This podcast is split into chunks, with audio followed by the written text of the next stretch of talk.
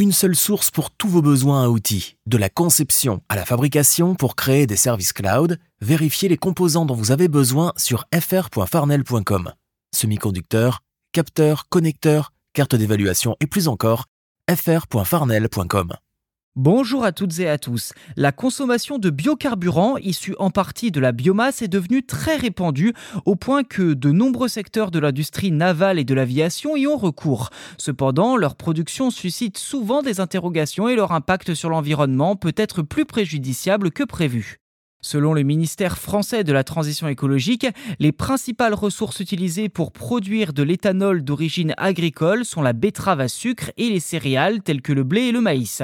C'est en effet l'image la plus répandue des biocarburants. Cependant, l'ONG Transport and Environment, TNE, révèle que cette filière utilise également une grande quantité de graisse animale, une pratique peu connue mais autorisée en Europe.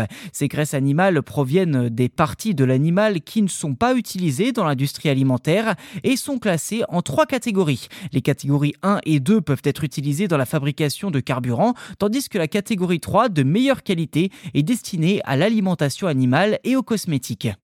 Cependant, TNI souligne que la consommation de sous-produits animaux joue un rôle de plus en plus important dans la production de biocarburants. Elle est passée de 30 000 tonnes en Europe en 2016 à 1,4 million de tonnes en 2021 et l'organisation prévoit même une augmentation à 3,9 millions de tonnes d'ici 2030. Selon le rapport, l'Europe brûle déjà 46% des graisses animales sous forme de biodiesel, ce qui en fait le plus grand utilisateur de ces matières premières. Fin de citation. Dû à un climat favorable pour le secteur, fortement subventionné et en pleine croissance. Certaines industries lui emboîtent le pas, à savoir Airbus, qui s'engage à utiliser de plus en plus de biocarburants présentés comme renouvelables.